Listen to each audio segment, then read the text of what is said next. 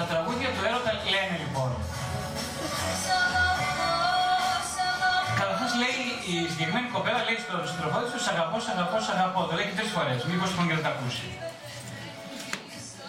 Τι εννοεί δηλαδή, τι, συγγνώμη το γελάτε, αλλά είναι σοβαρά πράγματα αυτά. Γιατί το λέει τρεις φορές του αγαπώ, Γιατί θέλει να το λέει συνέχεια; Θα το πάρει σοβαρά Κάτι η κυρία λέει να τα ακούσει και η ίδια. Πάρα πολύ ωραία παρατήρηση. Προσωπικά, εγώ συμφωνώ απόλυτα με την κυρία που κάθεται εδώ και λέει ότι θέλει να τα ακούσει η ίδια. Γιατί να τα ακούσει, γιατί το πιστεύει. Αν θα σου τώρα, είναι δυνατόν να το πιστεύει και γιατί εδώ λέει με ανασταίνει και με σκοτώνεις. Άρα το πιστεύει. Τι άλλο το πιστεύει. Και τι πιστεύει όταν λέει αγαπώ. Λέει λοιπόν η αγάπη σου, η αγάπη αυτή με σκοτώνει, η αγάπη με ανασταίνει. Θα είναι ταυτόχρονα η αγάπη. Ε, η αγάπη αυτή δεν πεθαίνει. Η αγάπη τι σημαίνει, δηλαδή είναι για πάντα μαζί, θα είμαστε για πάντα μαζί. Το ξέρω, για πάντα μαζί φαντάζομαι το έχετε πει και εσείς, το έχετε ακούσει. Άκουσα. τραγούδι. Συγγνώμη. Υπάρχει και τραγούδι. Υπάρχει βεβαίως πολύ γνωστό τραγούδι, αυτό δεν το βάλω στο ρεπερτόριο, το καταδείχνω ήμουν σίγουρο ότι το ξέρατε. Λοιπόν, ναι, ε, πώς λέμε, για πάντα μαζί, για πάντα μαζί που λέει και αυτό, το λέει τρει φορέ, νομίζω το λέει και αυτό, πάρει και να το, να το συνειδητοποιήσει. Να ρωτήσω κάτι. Βεβαίως. Ο έρωτας έχει να κάνει με την αγάπη. Είναι διαφορετικά. Ξεκινήσατε ήδη τις ερωτήσεις. Η κυρία που δεν ξέρει τι σημαίνει έρωτας θα κάνει ωραίες ερωτήσεις. Θα μου θυμηθείτε στο τέλος μου θα θυμηθείτε. Το υπόλοιπο που ξέρετε, να σας πω. Εγώ έκανα πολλές ερωτήσεις πάνω στον εαυτό μου. Ε, Μερικές από αυτές τις έχω απαντήσει. Ε, η αγάπη λοιπόν λέει δεν πεθαίνει για πάντα μαζί. Τι έχουν τα τραγούδια λοιπόν του έρωτα, έχουν απολυτότητα, είναι απόλυτος έρωτα. Δεν υπάρχει δηλαδή σχετικά, θα δούμε για αύριο. Κάτσε πόσα μου δίνεις να σε αγαπώ, ας πούμε έτσι. Δεν το λέμε, δεν, δεν λέγεται ποτέ αυτό. Ε, η αγάπη δεν πεθαίνει, πόνος λοιπόν έχει πολύ πόνο εδώ πέρα. Λέει, μα με σκοτώνεις. Απόγνωση, ε, μεγάλο φόβο. Έχει πολύ παράπονο. Καλά το ξέρετε τραγούδια με παράπονο, καζατζίδε, ε, χαμός. Πολύ παράπονο όμως. Πω, πω, πω, φοβερό, ας πούμε. Δάκρυα τρομακτή, τρομερό δάκρυ. Άλλη, άλλος λέει, άσε με να σε αγαπώ και όπου, και όπου και φτάσουμε, και όπου φτάσουμε. Ποιος το λέει αυτό, το ξέρετε το τραγουδιστή. Γνωστό τραγούδι και αυτό. Άσε με λίγο να σε αγαπάω, δεν είσαι με εμποδίζει, το να σε αγαπάω. Πώς με εμποδίζει, δεν κατάλαβα. Το πνεύμα του να μεταλάβω, του τραγουδιστή. Του λέει, άσε με να σε αγαπώ και όπου, και, όπου, όπου θέλει να φτάσουμε. Υπάρχει κανείς που να σε εμποδίζει να την αγαπάει, δηλαδή. Δεν ξέρω, αυτά δεν γίνονται σήμερα. Ε, υπάρχουν πολλές απειλές. Εσύ χάνεις που με εγκατέλειψες. Χίλιες βραδιές θα με αρνηθεί, χίλιες θα με ζητήσεις. Το λέει και ο Καζατζήτη στο υπάρχον, το ξέρετε. Ε. Λέει, εγώ θα υπάρχω, θα υπάρχω. Συγχάρε, παιδί μου. Πόσο αιώνιος είσαι δηλαδή. Επειδή τώρα αγάπη δηλαδή θα μας πει ότι είσαι και αιώνιος, τι γίνεται; Τι καψούρα είναι φοβερή. Θα μου πείτε είσαι ήρωα, τον ειρωνεύει τον άνθρωπο είναι ερωτευμένος και στον ειρωνεύεσαι. Έχετε δίκιο ό,τι να πείτε. Τον ειρωνεύουμε. Τώρα γιατί τον ειρωνεύουμε. Δεν τον ειρωνεύουμε μόνο. Τον εκτιμάμε κιόλας. Αλλά εκείνος ειρωνεύει τον εαυτό του. Ε, ευτυχία πω, θα είμαι απόλυτα ευτυχισμένος μαζί σου. Επίσης το άλλο που λέγεται συνέχεια, δεν ξέρω αν το ξέρετε, είναι ότι ο έρωτας είναι τυφλός. Μέχρι να παντρευτεί και κάνει. Με κάνει τα μάτια. Μάλιστα. Ο έρωτας είναι τυφλός, λοιπόν. Ε, ο έρωτας είναι τυφλός. Τι θα πεις, πιστεύετε ότι ο έρωτας είναι τυφλός; Μην μου απαντήσετε σήμερα τώρα, θα μου απαντήσετε μετά. Ε, είναι τυφλός ο έρωτας. Καταρχάς, εγώ δεν κατάλαβα. Το ψάξα αυτό. Λέω, τι θα πει ο έρωτας είναι τυφλός. Το παρουσιάζουν από τα, ε, τα αρχαία χρόνια σαν έναν τυφλό άντρα, ας πούμε. Ε. Ο Αδής τα τυφλά. Βλέπει μόνο τα ωραία. Βλέπει τα ωραία μόνο. Α, να μια, μια ερμηνεία λοιπόν. Έρωτας είναι τυφλός γιατί θέλει να βλέπει την ωραία εκδοχή ε, του άλλου. Για να δούμε μερικές έτσι προεκτάσεις, παρεξηγήσεις γύρω από τον έρωτα. Λέει, μου δίνει δύναμη και νόημα να ζω. Δηλαδή, μια βασική κατηγορία στον έρωτα είναι η αναζήτηση δύναμης και νοήματος. Τι σημαίνει όμως δύναμη και νόημα; Και... Πρέπει να αντλούμε δύναμη για να ζήσουμε. Αφού είναι ο έρωτας. Εσείς ωραία τα λέτε. Να είστε εδώ να τα πείτε καλύτερα και κρατήσω εγώ εκεί μου πιο συγχωρέστε. Ε, Καταρχάς, ε, θα σας δώσω χώρο πολλές, για παρα... πολύ χώρο, γιατί αυτό είναι ο σκοπός μου, για παρατηρήσεις, ερωτήσεις, διευκρινήσεις όταν τελειώσω. Έτσι, να... επειδή ξέχασα να το πω. Ε, οπότε λοιπόν ο έρωτας συμπίπτει με την αναζήτηση δύναμης και νοήματος. Ε, που σημαίνει έτσι με το δικό μου μυαλό, λέω και εγώ, ότι κάποιος για να λαχταράει απεγνωσμένα για δύναμη και νόημα σημαίνει ότι απλά δεν τα έχει διαθέσιμα. Και γιατί να μην τα έχει διαθέσιμα; Και γιατί να τα πεις στον άλλον, αναρωτιέμαι εγώ πάλι με το δικό μου το μυαλό. Λέει επίσης, για σένα μπορώ να κάνω τα πάντα. Ποιος είσαι ρε μεγάλα δηλαδή και ποια τα πάντα; Ρωτάω εγώ, όπως λένε, ο κοινικός άνθρωπος. Είπαμε, είμαι από την άλλη πλευρά, τώρα είμαι κοινικός. Εγώ μπορώ να κάνω τα πάντα για σένα αρκεί να με αγαπήσεις. Πώς, να όπως είμαι τώρα. Στο απόσπασμα να πάω, λέει η αγαπητή Τζένι Βάρνο, συγχωρεμένη. Στο απόσπασμα να πάω, στον Άδη να κατέβω, τις φλέβες μου να σκίσω, πατρίδα να προδώσω, λέει. Ε, τα πάντα. Δεν άφησε τίποτα έπρεπε να προδώσει. Τα πάντα. Και όλα αυτά γιατί, ας πούμε. Ε, για, να, για, να, για να αισθανθώ αγαπητή από σένα που είσαι ο έρωτάς μου. Δηλαδή, ποιος είμαι, ρε Κορίτσι, για πετε μου κάτι. Είσαι, λέει, ο έρωτάς μου, ποιος είμαι δηλαδή. Α, τώρα νομίζω ότι είναι και κάτι πολύ σπουδαίο, ε. Μου λέει, είσαι ο έρωτά μου, είσαι το ένα, είσαι το άλλο. Τα έχω χαβαλίσει 15 καλάμια, ας πούμε. Και μετά λέω, νομίζω ότι είναι κάτι πολύ σπουδαίο. Και εκείνη όμως που λέει ότι είναι ορδεμένη μαζί μου, πάλι νομίζω ότι είναι κάτι πολύ σπουδαίο.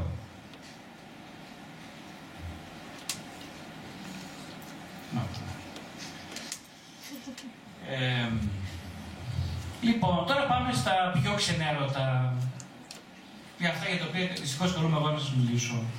Και την προβολή του έρωτα. Ο έρωτας τι είναι λοιπόν μια τεράστια, τεραστίων διαστάσεων προβολή. Ε, τι είναι προβολή, τα είπαμε και πέρσι, έτσι συνοπτικά αλλιώ δεν είναι εδώ, άκουμε δύο κουβέντες. Ε, προβολή λοιπόν είναι μια αμυντική ψυχική διαδικασία στην οποία, επειδή όπως είπαμε πριν και μιλήσαμε και πέρσι, ε, ο άνθρωπος έχει περισσότερο, περισσότερες ασυνείδητες πλευρές από τις συνειδητές, δηλαδή περισσότερες πλευρές στις οποίες δεν έχει καμία γνωστική ή ψυχική, παύλα αυτογνωστική πρόσβαση, ε, δεν τις κατοικεί, το σπίτι είναι ακατοίκητο. Ο ίδιος μένει ας πούμε σε ένα διαμέρισμα τριών εκατομμυρίων τετραγωνικών και αυτός κατοικεί μέσα σε μια κουζινούλα ε, 5 επί 5. Αυτό είναι το σπίτι. Αυτό είναι η ζωή του. Το 5x5 κουζινούλα. Που μέσα είναι και το τουαλέτα. Και το living room στα 5x5, όλα. Αυτό λοιπόν είναι με δυο απλά λόγια ε, η ζωή ενός ανθρώπου. Να ζει συνήθως σε ένα σπίτι που είναι πολλών χιλιάδων τετραγωνικών και να κατοικεί στα 5x5 σοφίτα. Ε, Τώρα λοιπόν ο σκοπός της αυτογνωσίας και της ψυχοθεραπείας εν μέρει είναι να ενοικήσει κανείς το σπίτι του. Δηλαδή να πληρώσει το ενίκιο και να μείνει σε ένα σπίτι μεγάλο. Που είναι το δικό του. Δεν, δεν είναι ξένο. Χρειάζεται όμως, όπως είπαμε, να πληρώσει ένα σημαντικό ενίκιο για να φτάσει να δει πρώτον ποιο είναι το σπίτι και δεύτερον αν θέλει να το κατοικήσει.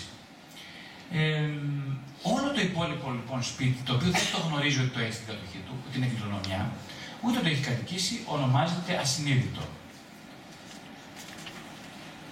Ε, το πρόβλημα όμως με το ασυνείδητο είναι αυτό που λέει, που δηλώνει η ίδια η λέξη, ότι είναι ασυνείδητο, δηλαδή είναι εκτός συνείδησης, εκτός θέασης ε, ενδοψυχικής. Ε, Συνήθως οι άνθρωποι γνωρίζουν το κομμάτι της προσωπικότητάς τους, το οποίο κατοικεί στην καμαρούα μιας σταλιά. Το υπόλοιπο δεν το γνωρίζουν. Όπως, όπως επειδή ο άνθρωπος θέλει πάρα πάρα πάρα πολύ να κατοικήσει το σπίτι του, έχει την ανάγκη συνεχώς να βλέπει το σπίτι του στα σπίτια των άλλων. Τι κάνει δηλαδή, πάει και επισκέπτεται τα σπίτια των φιλενάδων του, των φίλων του και λέει πω πω εσύ Γιώργο τι ωραίο σπίτι, πω, πω, πώς το αγόρασε το σπίτι, πολύ ωραίο και ζηλεύει. Τι ωραίο σπίτι. Και πάει και μιλάμε με τους φίλους και λέει: Κοίταξε, θα ήθελα και εγώ να είχα ένα τόσο ωραίο σπίτι σαν το δικό σου. Πω, πω, πολύ ωραίο. Πόσο το νοίγε. Και εσύ κάνει κουβέντα για να πόσο έκανε το σπίτι κλπ. Ε, αρχίζει δηλαδή να φλερτάρει το ενδεχόμενο να, να, να αφήσει την καμαρούλα και να πάει να νοικιάσει κάτι μεγαλύτερο. Ε, αυτό, αυτή είναι η διαδικασία της προβολής.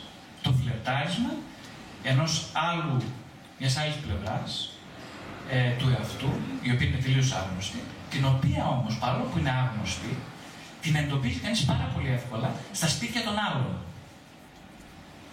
Πολλές φορές, ξέρετε, έχω διαβάσει πούμε, βιβλία στα οποία διαβάζοντα ένα βιβλίο, την ώρα που το διαβάζω, βλέπω μια φράση και με συγκλονίζει αυτή η φράση, ε, μου φέρνει ρίγη, με ανατριχιάζω που διαβάζω. Συνέβη αυτό με ένα βιβλίο του Κάφκα, ας πούμε. Μου χαράζει, λες και είναι ένα τσεκούκι, μου, μου χτυπάει κανείς το δόξα πατρί εδώ και ανοίγει το κεφάλι μου. Και βλέπω.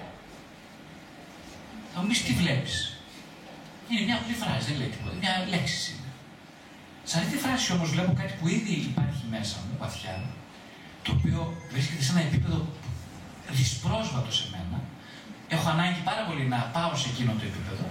Ο Κάφκα όμως, όχι Κάφκα, ο οποίος έχει φτάσει σε αυτό το επίπεδο, όπου το βάζει σε λόγια. Βλέποντας λοιπόν τα λόγια, εγώ μου ανοίγει το δεξί μου μάτι. Και θέλω να πλησιάσω, να πάω προς τα εκεί. Αυτός ο συγκλονισμός ο καρδιακός που παθαίνω διαβάζοντας αυτή τη φράση ε, είναι εξαιτίας της διαδικασίας της προβολής. Τι έκανα δηλαδή εγώ; Μέσα στην φράση του Κάφκα που γράφει ε, αν δεις ότι φοβάσαι κάτι πάρα πολύ, να ξέρεις ότι εκεί είναι ο δρόμος της ψυχής σου, αυτό, σε αυτή την πλευρά χρειάζεται να πας, ε, αυτό το σπίτι να κατοικήσεις, αυτό το οποίο φοβάσαι πάρα πολύ να πλησιάσεις. Ε, αν φοβάσαι τη φωτιά, προς τα εκεί πρέπει να κατευθυνθείς. Μόνο προς τα εκεί. Γιατί, λέει ο Κάφκα, γιατί η ψυχή σου αυτό λαχταρά περισσότερο από όλο στον κόσμο. Αυτό το οποίο φοβάσαι περισσότερο. Μόλις διάβασα εγώ αυτή τη φράση, λοιπόν, συγκλονίστηκα. Εγώ με τη λέω και να τριχιάζω. Γιατί κατάλαβα ότι ένα τεράστιο κομμάτι ασυνείδητης αλήθειας δικής μου προσωπικής βρίσκεται μέσα από τη φράση. Το οποίο αποτύχθηκε μέσα από τα επόμενα 20 χρόνια, βέβαια. Αυτή. Ότι αυτή είναι η αλήθεια και αυτός είναι ο δρόμος μου. Ο προσωπικός μου δρόμος. Αυτό είναι μέσα στη διαδικασία προβολής, λοιπόν. Τι είναι η προβολή, λοιπόν, του έρωτα, γιατί λέμε για προβολή του έρωτα, είναι η προβολή της σκιάς. Γράφω ότι συχνά η πιο βαθιά και έντονη θρησκευτική εμπειρία σε όλη μας τη ζωή είναι η εμπειρία του έρωτα. Θέλω να υπάρχει μια φοβερά μεγάλη παρεξήγηση, την οποία είμαι σίγουρος ότι τη μοιράζεται μαζί μου. Ε, κάποιοι λένε ότι η σεξουαλική πράξη και ο έρωτας είναι ή χιδαίο ή, πώς το ανίερο πράγμα. Ειδικά, ειδικότερα στον χώρο της Εκκλησίας, ε, κάποιοι άνθρωποι πολύ παρεξηγημένα έχουν φτιάξει μια, μια ε, οντότητα δική τους προσωπική, η οποία είναι η εξής, συμπεριλαμβάνεται στη φράση «Ο έρωτας είναι ανίερος». Ο, το σεξ που είναι μια ερωτική πράξη είναι επίσης μια πράξη αποφευκταία. Εγώ έχω τελείως αντίθετη εμπειρία. Εμπιστεύομαι πολύ τους σεξουαλικούς ανθρώπους, τους πολύ σεξουαλικούς ανθρώπους, τους ιδιαίτερα σεξουαλικούς, γιατί αυτοί οι άνθρωποι μου δίνουν την υπόσχεση ότι μέσα τους πάλεται ζωντανή ερωτικότητα η οποία βέβαια, προσέξτε τώρα, παρένθεση πολύ σημαντική. Αυτή η ερωτικότητα είναι εστιασμένη στην και παγιδευμένη αποκλειστικά και μόνο στη σεξουαλική τους διάσταση, στη σεξουαλική της διάσταση. Θα μου πεις πώς μιλάς έτσι για το σεξ, τώρα το υποτιμάς το σεξ, πριν μας έλεγες άλλα. Τώρα το υποτιμάς. Δεν το υποτιμάω καθόλου, είσαι έτσι το ίδιο. Πιστεύω ότι το σεξ είναι μια ε, ενεργειακή επένδυση που αφορά όμως το πρόδρομο του σπιτιού που είναι να κατοικήσεις. Αφορά δηλαδή το χώρο το οποίο μπαίνει στο σπίτι. Είναι πάρα πολύ σημαντικό όμως το σπίτι να έχει χώρο. Έχετε δει κανένα σπίτι που να μπαίνεις κατευθείαν στην κλωτοκάμαρα ή να μπαίνεις κατευθείαν ας πούμε, στην κουζίνα, στην τουαλέτα. Δεν γίνεται αυτό. Τα σπίτια μπαίνουν το χώρο. Προχωράει κανείς, λέει την πόρτα, του λένε καλημέρα, περάστε εδώ παρακαλώ. Α, εδώ είναι το χώρο να καθίστε. Αυτό είναι το σεξ. Τώρα μιλάω για την αυτογνωστική πορεία του ανθρώπου. Ε. Δεν το υποτιμάμε λοιπόν το σεξ. Το σεξ είναι μια επένδυση στην τρυφερότητα, μια επένδυση στην ανάγκη για σύνδεση, ε, μια επένδυση στην πρόθεση για εγκύτητα. Τώρα τι είναι αυτά που λες, βαθιά και έντονη θρησκευτική εμπειρία δεν μας τα λες καλά, εγώ δεν καταλαβαίνω αυτά. Θα μου πείτε και θα έχετε και απόλυτο δίκιο. Κοιτάξτε, εγώ δεν σας λέω πολλά πράγματα δεν να καταλάβετε, συγγνώμη κιόλας δεν περιμένω από να καταλάβετε τίποτα. Ε, ίσως, α, μπορεί μερικά δύο-τρία πραγματάκια στο να καταλάβετε. Το πιο σημαντικό είναι να πάθετε κι εσείς με κάποια πράγματα που λέμε εδώ πέρα, αυτό που κατάλαβα τον Κάφκα. Εγώ δεν κατάλαβα τίποτα τότε. Δεν κατάλαβα τίποτα. Γιατί με χτύπησε κεραυνό αυτή τη φράση. Δεν κατάλαβα. Ρε Γρηγόρη, τι σου είπα αυτό; Δεν κατάλαβα τίποτα. Το σώμα μου συγκλονίστηκε τότε. Είδα σημαντικό ότι δεν κατάλαβα. Γιατί πολλοί από εδώ λένε, ας πούμε, σε άλλες ομιλίες, εγώ πρέπει να καταλάβω. Και εγώ σας λέω, μπαρούφες λέτε. Δεν πρέπει να καταλάβετε τίποτα. Συγγνώμη το έτσι εκφράζομαι, είμαι αυθόρμητος. Λοιπόν, όχι, δεν πρέπει να καταλάβετε τίποτα. Εγώ δεν ακούω ομιλίες, ακούω κάτι ανθρώπους σοφούς και αγίους, τους ακούω. Για να καταλάβω τι λένε. Δεν ξέρω αν με καταλαβαίνετε. Δεν με ενδιαφέρει να καταλάβω. Με ενδιαφέρει να συγκλονιστώ. Αυτό δεν με ενδιαφέρει να καταλάβω. Τα βιβλία δεν τα διαβάζω για να καταλάβω. Λίγο τα διαβάζω για να καταλάβω. Τα διαβάζω όμως για να με ρουφήξουν. Επειδή εγώ τα ρουφάω. Έτσι κάνω και με τους ανθρώπους. Ελπίζω λοιπόν να πάθει και εσείς κάνα τράκια έτσι σε καμιά φορά. Θα δούμε Αλλά δεν ελπίζω να καταλάβετε. Για να καταλάβει κανείς, αν θέλω να σου πει κάτι άλλο, είδες τώρα πάμε και αλλού πάμε, δεν πειράζει. Λοιπόν, ναι, οι άνθρωποι θέλουν να καταλάβουν. Το πρόβλημα των ανθρώπων είναι ότι δεν ξέρουν το σημαντικό, δεν είναι να καταλάβουν. Είναι πρώτον να έρθουν σε επαφή μέσω της προβολής με το βίωμα που τους κατοικεί και μετά ε, να αναγκαστούν εντός εισαγωγικών να επεξεργαστούν το βίωμα. Γιατί το λέω το αναγκαστούν. Γιατί δεν γίνεται ένας άνθρωπος που είδε την ομορφιά, είδε χρυσάφι ε, στο βάθος του υπογείου, θα πάει να το ψάξει. Δεν γίνεται. Δεν είναι φτωχός άνθρωπος. Είχε επίγνωση, είπα. Στο βάθος είναι φτωχός. Αν λοιπόν το. Πώς το λένε, δει ότι υπάρχει κάτι λάμπη εκεί, ένα κοσερβοκούτι κάτω στο υπόγειο, θα τρέξει, θα πει: Κάτσε εγώ αυτό το με έχω να πληρώσει και τόσες δόσεις έμφυα. Και, και, στο μέσα στο σπίτι έχω κάτι γυαλίζει, δεν θα πάω να το δω. Τρελαθήκατε, θα πάω. Αυτό σημαίνει αυτογνωστική επεξεργασία. Θα ψάξω να βρω ποιο θα με βοηθήσει και να το επεξεργαστώ από το κομμάτι. Έστω και να μην είναι χρυσός. Μπορεί να σύμπει, δεν πειράζει, εγώ θα το ψάξω. Ε, όλα στη ζωή γι' αυτό γίνονται. Εδώ στην ομιλία αυτή, κατά τη γνώμη, γι' αυτό είστε. Γι' αυτό είστε σε οποιοδήποτε ομιλίε και γι' αυτό διαβάζετε τα βιβλία που διαβάζετε. Γι' αυτό κάνετε ό,τι κάνετε, γι' αυτό κάνετε σχέσεις, γι' αυτό κάνετε έρωτα. Φτάσαμε στο ζητούμενο. Γι' αυτό κάνετε έρωτα. Γιατί, μήπως και συγκλονιστείτε από κάτι. Μα είναι δυνατόν να μου πείτε κάποιος να είναι ξενέρωτος, α, ασεξουαλικό και να κάνει έρωτα. Ου, χιλιάδες τέτοιοι. Χιλιάδες, να μην πω και περισσότεροι. Χαμός γίνεται. Και όλοι αυτοί τι ψάχνουν, ψάχνουν το συγκλονισμό, αυτή την υπαρξιακή λοιπόν σχισμή στην ψυχή τους. Η οποία πώς θα την καταλάβουν, σωματικά θα την καταλάβουν. Όπως και έκανα και εγώ μετά με το βιβλίο εκείνο. Το πήρα και το διάβασα και μετά πήγα ήθελα να ψαχτώ. Δεν γινόταν. Έπρεπε να πάω κάπου. Δεν, τι γινόταν. Έπρεπε να δω τι γίνεται, γιατί εγώ το σώμα μου, μου μιλάει. Δεν κατάλαβα τίποτα. Άρα, συμβουλή μου, να μην καταλαβαίνετε τίποτα. Πρώτα, να ψάχνετε για συγκλονιστικά πράγματα και στην πορεία, αναγκαστικά, αργότερα, με επεξεργασία αυτών, θα καταλάβετε. Έχει λίγη σημασία να καταλάβετε. Μεγαλύτερη σημασία έχει όμως να πάθετε. Λοιπόν, για να πω τα στάδια του έρωτα. Ο έρωτας λοιπόν όταν ξεφουσκώσει γίνεται το αντίθετό του. Δηλαδή τι υπονοείται, ότι, είστε, ότι είναι μπαλόνι ο έρωτας; Ακριβώς αυτό υπονοώ. Δεν το υπονοώ, το λέω ξεκάθαρα. Ο έρωτας είναι ένα μπαλόνι. Να σαν αυτό που δίνω στο γιο μου και παίζει συνέχεια. Το σκάει. Αυτό είναι ο έρωτας. Ένα μπαλόνι. Αέρας κοπανιστός δηλαδή. Μάλιστα, αέρας κοπανιστός. Ε, είσαι υπερβολικός τώρα. Ακριβώς, είμαι υπερβολικός. Γιατί δεν είναι μόνο αυτό ο έρωτας. Δεν είναι μόνο αέρας κοπανιστό. Κρύβει πολλά πράγματα. Αρχικά είναι αέρας. Αυτό που εμείς καταλαβαίνουμε εδώ για τον έρωτα, όλοι περισσότεροι, είναι αέρας κοπανιστό. Αυτές οι ομιλίες ξεκίνησαν για να προσπαθήσω να δείξω ότι δεν είναι μόνο αέρας κοπανιστό.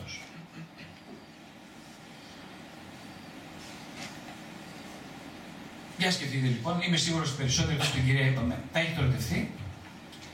Ε, έχετε δηλαδή νιώσει αυτό το έναν ελαφρύς, ένα σεισμό, ας πούμε, κάποια στιγμή στην καρδιά σας. Ε, κάποτε με έναν άντρα, μια γυναίκα και όλα αυτά, κάτι θα γίνει. Ναι, και ο καθένας μπορεί να τρέξει στην προσωπική του εμπειρία, να δει δηλαδή τι έγινε τότε όταν, ε, όταν έπαθε αυτό το πατατράκι. Νομίζω δεν χρειάζεται να σας πω. Ε, σίγουρα νιώσετε μεγάλη χαρά οι, καρ, οι, οι, καρδιά, οι παλμοί της καρδιάς αυξήθηκαν. Ε, αυτό το λέμε εμείς ε, εξειδανίκευση. Δηλαδή είδατε ότι αυτός ο εραστής, ο σύντροφό σα είναι κάτι καταπληκτικό, κάτι που δεν, ίσως δεν σας ξανατύχει στη ζωή, κάτι μοναδικό, είναι ένας μοναδικός άνθρωπος, μια μοναδική γυναίκα. Ε, και δεν, ξέρω αν θέλετε να ζήσετε χωρίς αυτό ή αυτή. Όπως ξέρετε πολύ καλά, καλύτερα από μένα ίσως, ενώ βιωματικά πια, ε, αυτή η εξειδονίκηση πάντα, μα πάντα, πάντα, πάντα καταλήγει σε απογοήτευση. Τι σημαίνει απογοήτευση, το λέει και η λέξη. Είναι η κατάσταση στην οποία καθαίρεται η γοητεία. Από το προσκήνιο και έρχεται η απογοητεία, δηλαδή η, μια κατάσταση στην οποία το μπαλόνι έχει ξεφουσκώσει. Και τι είναι ένα μπαλόνι ξεφουσκωμένο, τίποτα. Το πετάμε στα σκουπίδια. Είναι όμως ο έρωτας να το πετάξει κανείς στα σκουπίδια. Ερώτηση πολύ σημαντική για μένα. Όχι. Αγία απάντηση. Είναι το πιο σοβαρό πράγμα που μπορεί να υποκινήσει έναν άνθρωπο, που υποκινεί συνεχώς τους ανθρώπους, ε, στην αναζήτηση των σχέσεων και του εαυτού. Κάποιος είπε εδώ μέσα πολύ ωραία πριν από λίγο το ψηφίρισε, λέει έρωτας και αγάπη είναι το ίδιο πράγμα. Πάρα πολύ ερώτηση. Θα την απαντήσουμε σε επόμενες συναντήσεις και σήμερα σου πούμε δύο πράγματα γι' αυτό. Ε, Κατά τη δική μου οπτική, όχι φυσικά, δεν έχει καμία σχέση το ένα με το άλλο. Είναι δύο τελείω αντίθετα πράγματα.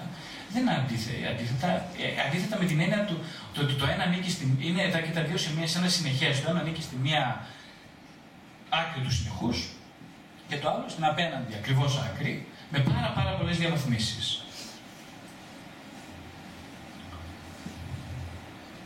Γιατί, γιατί στην αγάπη, ενώ στον έρωτα δεν, δεν έχει τη μαύρη στην τύφλα, δεν ξέρεις ποιος είσαι, δεν ξέρεις ποιος είναι ο άλλος, δεν έχετε ιδέα ποιοι είστε εσείς οι δύο που είστε ερωτευμένοι. Ε, στην αγάπη τι γίνεται, δεν υπάρχει πλέον το ζητούμενο δεν είναι να δει κανείς το να πιάσει το μπαλόνι, γιατί το έχει πετάξει στα σκουπίδια.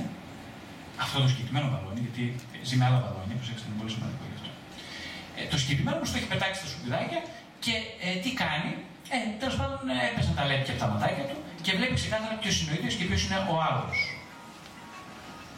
Επίσης, ένα πάρα πολύ σημαντικό άλλο είναι ότι στον έρωτα, όταν κανείς. Ε, μιλάμε για το ρομαντικό έρωτα αυτή τη στιγμή, για να μην παρεξηγηθούμε, δεν μιλάμε για κάποιον άλλο έρωτα, μιλάμε για το ρομαντικό έρωτα. Πολύ σημαντικό αυτό το θέμα. Στο ρομαντικό λοιπόν έρωτα, τον άλλον τον αποδέχεσαι, ε, τον άλλον δεν τον αποδέχεσαι όπως είναι, γιατί πρώτα δεν ξέρεις ποιος είναι. Εννοείται ότι δεν ξέρεις ποιος είναι και δεν αποδέχεσαι τον άλλον. Ο άλλος δεν υπάρχει για σένα στο ρομαντικό έρωτα. Γιατί, γιατί δεν υπάρχει εσύ πρώτα. Κάτω και ποιοι ερωτεύονται μεταξύ τους. Είναι το ερώτημα. Αφού δεν υπάρχει κανένας. Ποιος ερωτεύεται ποιον; Αυτή είναι η βασική ερώτηση. Που να κάνει κανείς τον εαυτό του. Ποιος ερωτεύεται ποιον;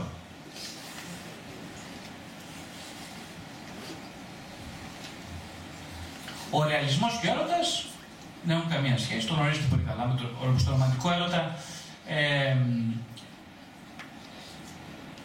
λέμε ότι συνηθίζουμε να λέμε ότι ζούμε σε μια φαντασίωση. Μια φαντασίωση απόλυτα ελεγχόμενη όμως, προσέξτε. σε πολλές περιπτώσεις ανθρώπων που βλέπω στο γραφείο, οι οποίοι έρχονται με, τον, έρχονται με, το, με το πλήγμα του έρωτος, που του λέω στην πορεία είναι ότι, και φαίνεται ξεκάθαρα, που η πρώτη στιγμή φαίνεται, είναι ότι ζουν σε μια ελεγχόμενη φούσκα. Κάτι γίνεται εδώ, θα μας το φτιάξει ο κύριος Μπιλάλης. Για να δούμε. Δεν ξέρω τι γίνεται εδώ. Ω, κάτι παίζει μόνος του. Θα μας το φτιάξει. Λοιπόν, έρχονται λοιπόν σε μια, με μια ελεγχόμενη, ζουν σε μια ελεγχόμενη φούσκα, την οποία τη φουσκώνουν οι ίδιοι και ζουν μέσα σε αυτό το μπαλόνι, έτσι. Ε, Καταρχάς, το, το έχετε διαβάσει φαντάζομαι ένα βιβλίο του Irving Yalom πριν από αρκετά χρόνια. Νομίζω δεν ξέρω αν είναι ο Δήμιος του Έρωτα. Νομίζω ότι είναι ο Δήμιος του Έρωτα. Σε αυτό λοιπόν το βιβλίο, κάποια στιγμή λέει ο Γιάλων, πολύ σωστά και πάρα πολύ συμπάσχω μαζί του. Ευχαριστώ. Συμπάσχω μαζί του ότι ο έρωτας λέει ε, ότι δεν θέλω να δουλεύω καθόλου με ερωτευμένου. Και εξηγεί φυσικά γιατί δεν θέλει να δουλεύει καθόλου με ερωτευμένου. Ε, κοιτάξτε, για μένα είναι πολύ βαρετή η ερωτευμένη στην ψυχοθεραπεία. Τους βαριέμαι φοβερά, πλήττω απίστευτα. Θα μου πεις γιατί πληρώνεις σωστά αυτά που λέω τώρα.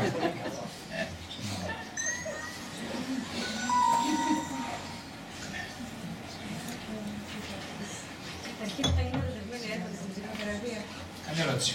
Η αλήθεια είναι ότι κάποιοι ξεφεύγουν και αυτό, κατά λάθο. Νομίζω να τους βοηθήσω. Κοιτάξτε τώρα τι γίνεται. Νομίζω ότι τους απασχολεί κάτι σε αυτή τη φάση. Πολύ σωστά. Όμως μερικοί ας πούμε ήρθαν, ε, έρχονται που και που, κάτι νέα παιδιά, ένα 25-28 εκεί γύρω, πιο πολλοί δεν έρχονται. Από 30-35 κανεί για, για έρωτος λόγο δεν έρχονται. Για άλλους λόγους πάρα πολλούς, αλλά για τέτοιο λόγο όχι. Ανοίξαν τα ματάκια λίγο, τα λέει και να πέφτουν τα 35. Λοιπόν, αλλά στα 20 με 25 ειδικά παιδιά έχουν έρθει κάποιες κοπέλες και κάποιοι, κάποιοι νέοι, οι οποίοι ε, ναι, ήρθε ο άλλο, α πούμε, θυμάμαι που, που, μου έλεγε και τον πόνο του άνθρωπου, εγώ βαριόμουν, ας πούμε, καλά. Μου έλεγε τον πόνο του. Τον άκουγα. Ε, του έλεγα και εγώ μια κουβέντα εκεί, γνωστική κάποια να καταλάβω. Με έγραφε κανονικά. Εκεί που δεν βγαίνει μελάνη. Και συνέχιζε το, τον παραλογισμό του. Συνέχιζε, κανονικά. Ε, τα ίδια. Ξαναπλέον, αν μιλήσω μια δεύτερη φορά, ε, μέσα σε 45 λεπτά, από καμία κουβέντα πάλι. Λέω κουβέντα, με διακόπτει, ούτε με ακούει, συνεχίζει. Ε, πριν να κλείσουμε, λέω πάνω από καμία κουβέντα. Τίποτα, δεν υπάρχω εγώ εκεί μέσα. Καλά, συγγνώμη, λέει του λέω κάποια στιγμή, αφού δεν υπάρχω, γιατί έρχεσαι σε μένα, τι έχεις να κάνεις εδώ πέρα; Λέει να με βοηθήσεις, τι να σε βοηθήσω; Πονάω, μου λέει, πονάω πολύ. Και τι είμαι εγώ πονολόγο, τι να κάνω δηλαδή τώρα που πονάς εσύ τόσο πολύ; Και πώς να σε βοηθήσω; Έχεις καταλάβει την ψυχοθεραπεία; Ναι, λέει, βοηθάς τους ανθρώπους που νιώθουν κάπως αμήχανα ε, με αυτή την κατάσταση και νιώθουν πόνο στην καρδιά τους και εγώ δεν μπορώ να την ξεπεράσω. Δεν μπορώ να την ξεπεράσω. Μα θέλει να την ξεπεράσεις; Θέλει να την ξεπεράσεις την κοπέλα. Φυσικά και θέλω, δεν βλέπετε ότι υποφέρω, δεν κοιμάμαι τα βράδια μου. Ξέρετε πόσα βράδια με, με προσβάλλεται καταρχάς. Ξέρετε πόσα βράδια έχω να κοιμηθώ. Και ήταν έτοιμο να κλάψει, δηλαδή αδικημένος ήταν από μένα. Του μιλάω καταρχά με έναν τρόπο τελείως έτσι παράδειγμα για ψυχοθεραπευτής. Ε, ξέρετε πόσο, πόσο υποφέρω αυτή τη στιγμή; Λέω, το βλέπω ότι υποφέρεις. Είναι τελείως ξεκάθαρο. Εγώ τι μπορώ να κάνω; Να το ξεπεράσω. Δεν μπορώ να τη σκέφτομαι άλλο. Δεν μπορώ. Μα μιλάς 45 λεπτά επί 10 συνεδρίες συνεχώς για αυτήν. Τι δεν μπορείς να ξεπεράσεις; Με κοροϊδεύεις; Εσύ, αν, αν την ξεπερνούσες, θα αυτοκτονώσεις μετά. Μου λέει. Τι να σου δεν είναι έτσι πως τα λέτε. Δεν είναι έτσι πως τα λέτε. Συνεχίζει το κλάμα εκεί. Πω, μύρλα, μύρλα πάλι. Πα, πα, πα, πα, πα, πα. Πάλι το ίδιο σου. Άντε να συνοηθείς. Μετά το, το, το συνάδελφο, λέω, το κατάλαβο, το διάβολο μου. Πάρα πολύ το καταλαβαίνω. Πω, τι ωραία που το γράφει. Πω, δεν μπορώ λέει, να. Και είναι εγώ πιστεύω το ξενέρωμα να δουλεύει με ερωτευμένου. Γιατί, για τον πολύ απλό λόγο, ότι οι άνθρωποι ακριβώς ερωτεύονται για να μην δουν ποιοι είναι οι ίδιοι η αυτογνωσία, η ψυχοθεραπεία και ο ερωτευμένος είναι δύο έννοιες τελείως μα τελείως συγκρόμενες. Δύο πράγματα που δεν μπορεί να τα βάλεις στο ίδιο καλάθι. Ο άλλος λέει να μην πονάω. Μα, το, το, μα επειδή πονάς, εσύ τρελάζει τη χαρά σου. Ένα κομμάτι του εαυτού σου που είναι συνδεδεμένο με την αναζήτηση του πόνου έχει γιατρευτεί, αδερφέ. Και πώς έχει γιατρευτεί; Με το πόνο που νιώθεις με την σούλα. Η σούλα είναι το σημαντικότερο πράγμα στη ζωή σου τώρα. Τι μου λες εσύ τώρα; Ποιες ψυχοθεραπείες και ιδέε είναι το πιο σημαντικό πράγμα στη ζωή σου. Χωρίς τη σούλα, εσύ πεθαίνεις. Δεν μου το είπες εξάλλου. Δεν μπορεί να ζήσεις χωρίς αυτή.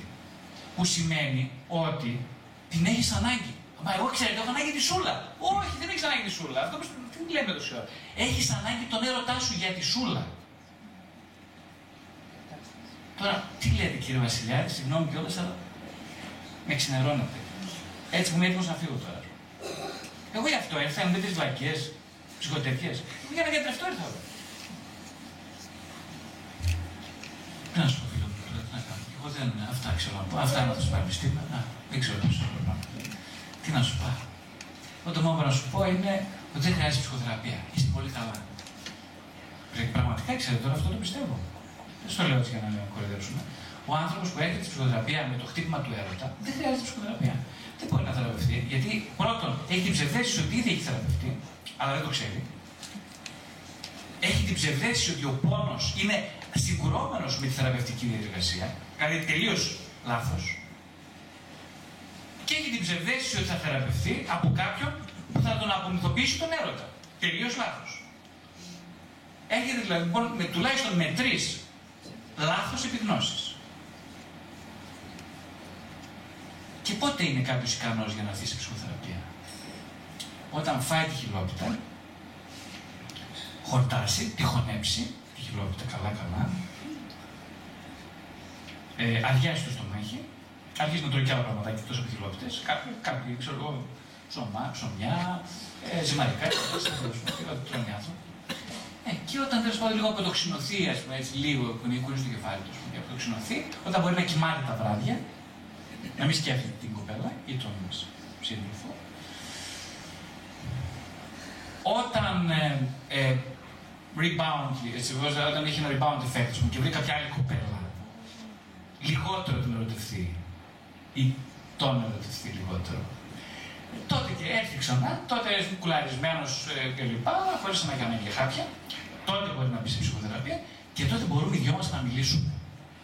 Ναι, τότε λοιπόν μπορούμε να μπούμε σε ένα ζωντανό διάλογο που έχει αποτέλεσμα. Τότε μπορεί για λίγο να κλείσει το στόμα του όπως κάνετε και εσείς τώρα με πολύ υπομονή και αγάπη και με ακούτε. Παρόλο αυτό που σας λέω. Να κλείσει λοιπόν το στόμα του και να ακούσει τον άλλον απέναντι να μιλάει. Τότε μπορεί να μπει σε ψυχοθεραπεία. Πριν όχι. Ε,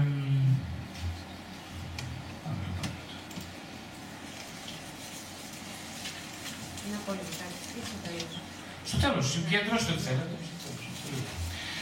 Ε, τι προβάλλεις τώρα στον ερωτά σου; Είπαμε τα βασικά ερωτήματα είναι ποιος ερωτεύεται ποιον. Ε, και όταν λέει ερωτεύεται, τι ακριβώς συμβαίνει μέσα του; Στην εφηβεία και στην πρώτη λοιπόν νεότητα, οι άνθρωποι, όλοι μας, θέλουμε να ολοκληρωθούμε μέσα από έναν σύντροφο. Βασικό λοιπόν, ε, βασική προπόθεση είναι ότι αισθανόμαστε στην πρώιμη φάση της ζωής μας, στη φάση εννοώ της ε, πρώιμης ενηλικίωσης, που ξεκινάει από την εφηβεία, από εκεί μετά, να θέλουμε να ολοκληρωθούμε μέσα από κάποιον άλλο. Που σημαίνει ότι δεν είμαστε ολοκληρωμένοι, αισθανόμαστε μισοί. Γι' αυτό λέμε ότι ψάχνουμε το άλλο μισό. Γι' αυτό όταν βλέπουμε μια κοπέλα που συγκεντρώνει κάποια χαρακτηριστικά, έναν άνθρωπο που συγκεντρώνει αντίστοιχα, λέμε πω, πω, πω, πω, πω χτυπάει η καρδιά δυνατά. Ε. Έχουμε δηλαδή σωματικά συμπτώματα. Ξέρετε, είναι, μιλάω συνέχεια για το σώμα, γιατί το σώμα είναι πολύ σημαντική διάσταση της ψυχής. Είναι, το, είναι ακριβώς το ασυνείδητο καμπανάκι που μας ενημερώνει ότι αυτή τη στιγμή κάτι σημαντικό συμβαίνει. Είπαμε ξανά ότι δεν χρειάζεται να κατανοήσουμε τι σημαίνει, γιατί δεν είμαστε σε θέση στο παρόν στάδιο να το κατανοήσουμε. Όμως είμαστε σε θέση να το καταλάβουμε και να το βιώσουμε. Αυτό είναι και το για σήμερα.